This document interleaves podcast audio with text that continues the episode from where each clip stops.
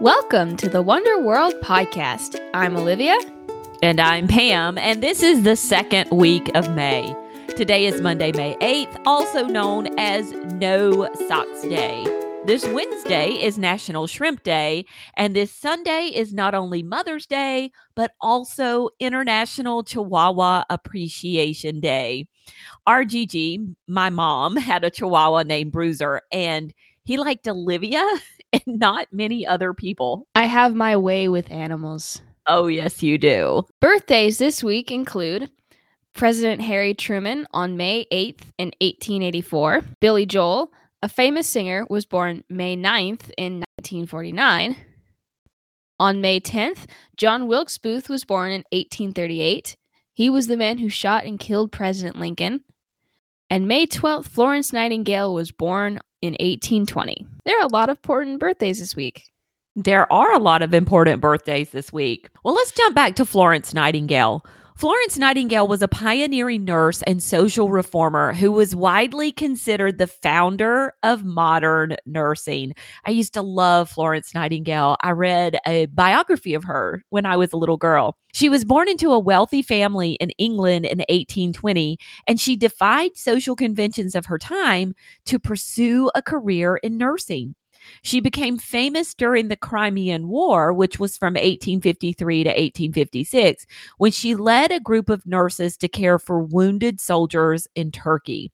She's credited with improving the unsanitary conditions of military hospitals and reducing the mortality rate among the wounded soldiers. After the war, Nightingale returned to England and continued to advocate for better health care for the poor and for nursing education.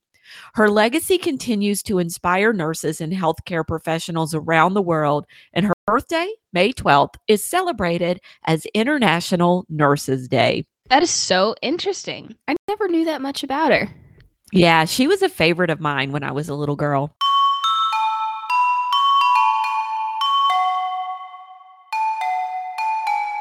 And now to our trivia. What was John Wilkes Booth's profession before he shot President Lincoln? Was he A, a cobbler, B, a baker, or C, an actor? We'll come back to that in a second.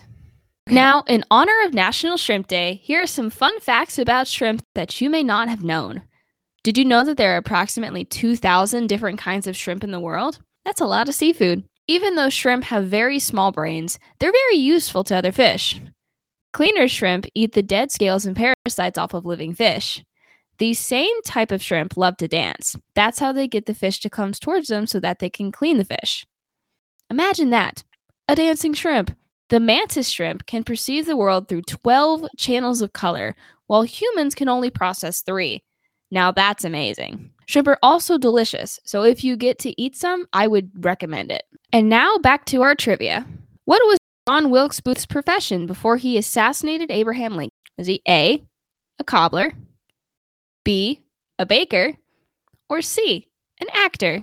If you guessed C, you'd be correct. John Wilkes Booth was an American actor and Confederate sympathizer who was primarily known for assassinating President Abraham Lincoln on April 14th in 1865 at Ford's Theater in Washington, D.C.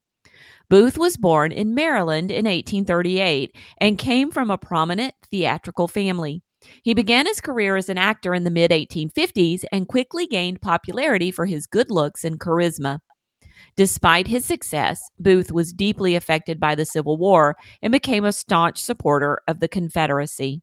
Although Booth's motives for assassinating Lincoln remain the subject of debate, his actions were widely condemned at the time and continue to be regarded as a tragic and senseless act of violence. Today, Booth is remembered as one of the most notorious assassins in American history and a symbol of the deep divisions and conflicts that existed during the Civil War era.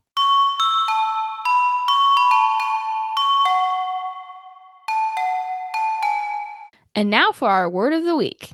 This week's word is flawless, which means perfect or impeccable. It comes from combining the English words flaw and less, which put together makes flawless. It's pretty self explanatory. There are many ways to use this word.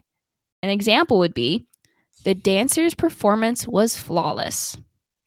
How can you use this word this week? And in honor of Florence Nightingale's birthday, we would like to bring to you a poem written in her honor by Henry Wadsworth Longfellow. Now, Longfellow was an American poet. You may know him from his most famous poem, Paul Revere's Ride, but he also wrote a poem honoring Nightingale after the Crimean War. The poem is called Santa Filomena. Whenever a noble deed is wrought, whenever is spoken a noble thought, our hearts in glad surprise to higher levels rise. The tidal wave of deeper souls into our inmost being rolls and lifts us unawares out of all meaner cares. Honor to those whose words or deeds thus help us in our daily needs, and by their overflow raise us from what is low. Thus thought I, as by night I read of all the great army of the dead, the trenches cold and damp, the starved and frozen camp, the wounded from the battle plain, in dreary hospitals of pain, the cheerless corridors, the cold and stony floors. Lo, in that house of misery, a lady with a lamp I see pass through the glimmering of gloom and flit from room to room.